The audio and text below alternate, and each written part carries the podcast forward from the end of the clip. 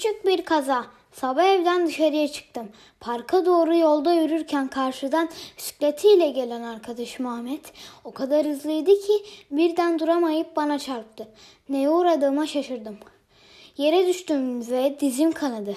Arkadaşım Ahmet çok üzüldü ve bana yardım etti. Koluma girerek yavaş adımlarla sağlık ocağına kadar yürüdük. İçeriye girdiğimde doktor ve hemşire bacağıma pansuman yapıp beni yatırdılar. Kolumdan serum taktı. Biraz dinlenmem gerektiğini söyledi. Serumum bittikten sonra doktor amca bacağımı sardı ve artık evine gidebilirsin dedi.